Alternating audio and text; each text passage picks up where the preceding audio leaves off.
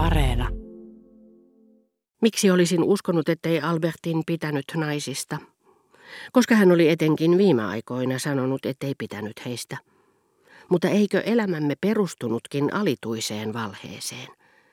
Hän ei koskaan ollut sanonut, ei kertaakaan, miksi en voi käydä ulkona vapaasti, mitä varten te utelette muilta, mitä minä teen. Mutta me vietimme todellakin niin erikoista elämää, että hän ei olisi jättänyt kysymättä sitä, ellei olisi ymmärtänyt miksi. Eikö ollutkin ymmärrettävää, että kun kerran pysyin vaiti hänen vankeutensa syistä, hän vastasi siihen pysymällä itse jatkuvasti vaiti alituisista haluistaan, lukemattomista muistoistaan, lukemattomista haluistaan ja toiveistaan. François näytti siltä kuin tietäisi minun valehtelevan, kun puhuin Albertinin pikaisesta paluusta, ja hänen uskonsa tuntui perustuvan vähän vakaammalle pohjalle kuin sille hänen tavanmukaiselle käsitykselleen, jonka mukaan isäntäväki ei mielellään kärsi nöyryytyksiä palvelijoiden tieten, vaan kertoo heille totuudesta vain sen, mikä ei liikoja poikkea imartelevasta sepitteestä, joka on omiaan vahvistamaan näiden kunnioitusta. Tällä kertaa Françoisin usko näytti perustuvan johonkin muuhun, ikään kuin hän olisi itse herättänyt Albertinin epäluulot, ruokkinut niitä, kiihdyttänyt hänen vihaansa, yllyttänyt hänet siihen pisteeseen, että saattoi varmuudella ennustaa ystävättäreni lähdön. Jos se oli totta, tarinani lyhytaikaisesta, tietoisesti hyväksymästäni poissaolosta, saattoi Françoisista kuulostaa vain uskomattomalta mutta hänen mielikuvansa Albertinin laskelmoivasta luonteesta ja se vimmainen liioittelu, jolla hän suurenteli etuja, joita Albertin muka minusta pusersi, saattoivat tietyssä määrin horjuttaa hänen vakaumustaan. Niinpä kun sitten viittasin kuin luonnolliseen asiaan ainakin Albertinin pikaiseen paluuseen, François tutkiskeli kasvojani kuin nähdäkseen valehtelinko. Juuri niin kuin silloin, kun hovimestari kiusallaan luki hänelle poliittisen uutisen, vääristellen sen sanoja, niin että hänen oli vaikea uskoa sitä. Esimerkiksi, että kirkot aiotaan sulkea ja papit karkottaa, jolloin lukutaidoton Françoise keittiön toisesta päästä saakka vaistomaisesti ja ahnaasti tuijotti sanomalehteä ikään kuin olisi voinut nähdä, oliko sellaista todella kirjoitettu. Mutta kun hän näki, että kirjoitettuani pitkän kirjeen etsin rouva Bontampin tarkkaa osoitetta, alkoi hänen siihen saakka epämääräinen pelkonsa Albertinin paluusta kasvaa. Se muuttui suoranaiseksi hädäksi, kun Françoisin piti seuraavana päivänä antaa minulle postin mukana kirje, jonka kuoresta hän oli tunnistanut Albertinin käsialan. Hän uumoili Albertinin lähdön olleen pelkkä teatteritemppu, mikä suretti häntä kaksin verroin, sillä ensinnäkin se varmisti lopullisesti, että Albertin jäisi asumaan taloon, ja toiseksi se nöyryytti minua, eli toisin sanoen häntä itseään, sillä olihan nöyryyttävää, että hänen isäntänsä oli mennyt Albertinin lankaan. Niin kärsimättömästi kuin halusinkin lukea Albertinin kirjeen, en voinut olla hetken aikaa tarkastelematta Françoisin silmiä, joista kaikki toivo oli paennut. Ja tästä merkistä päättelin, että Albertin palaisi välittömästi, aivan kuin talviurheilun harrastaja, joka tyytyväisenä toteaa kylmien ilmojen olevan tulossa, kun näkee pääskysten muuttavan. Lopulta François lähti, ja varmistettuani, että hän oli sulkenut oven, avasin hiljaa, jotta en vaikuttaisi hätääntyneeltä, kirjeen, joka kuului.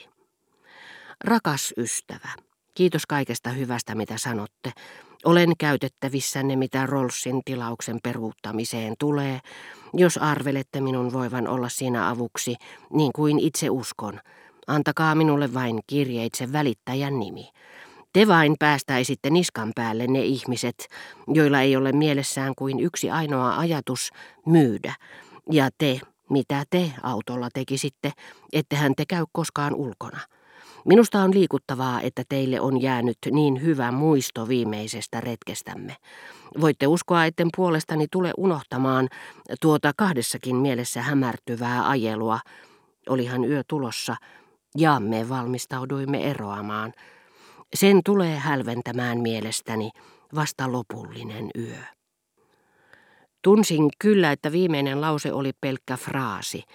Eihän Albertin olisi voinut säilyttää vallankaan kuolemaansa saakka niin hellää muistoa retkestä, josta hän ei selvästikään ollut lainkaan nauttinut, koska oli ollut niin kärsimätön lähtemään pois.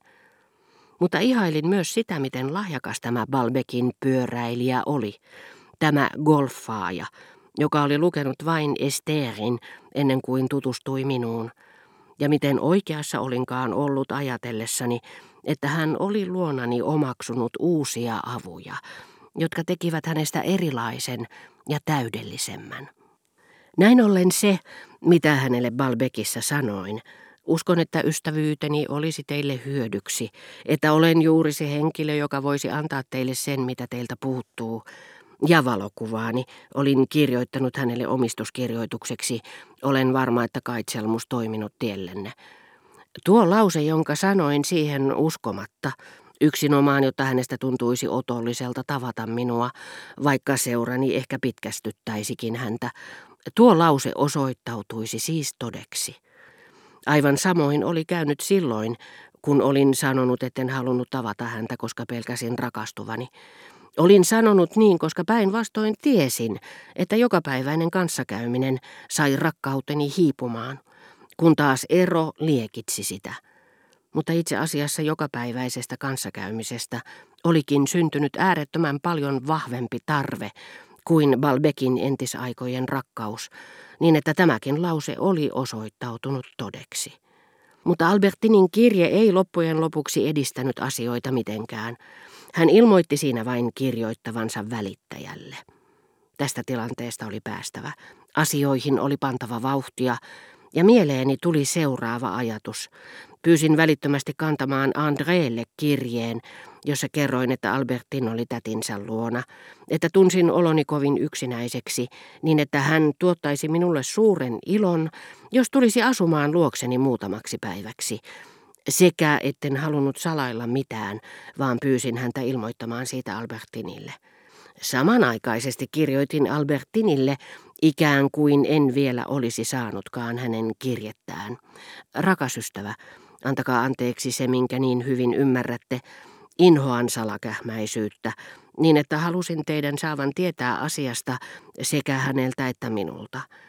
Teidän suloisen läsnäolonne ansiosta olen pahasti tottunut siihen, etten olekaan yksin. Koska olemme päättäneet, että te enää palaa, ajattelin, että André on henkilö, joka parhaiten korvaisi teidät, koska hän on minulle tutuin ja muistuttaa teistä eniten. Ja niinpä pyysin häntä tulemaan.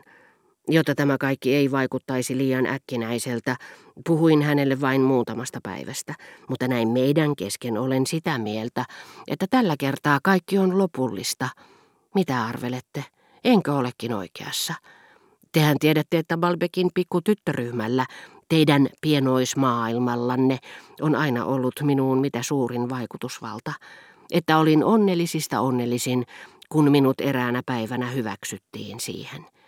Ilmeisesti tämä vaikutusvalta tuntuu vieläkin, koska kerran luonteittemme vääjäämättömyys ja epäonni elämässä tahtoivat, ettei pikku Albertin voinut olla vaimoni.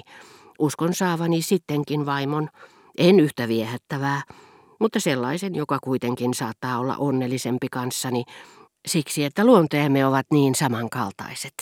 Andreen.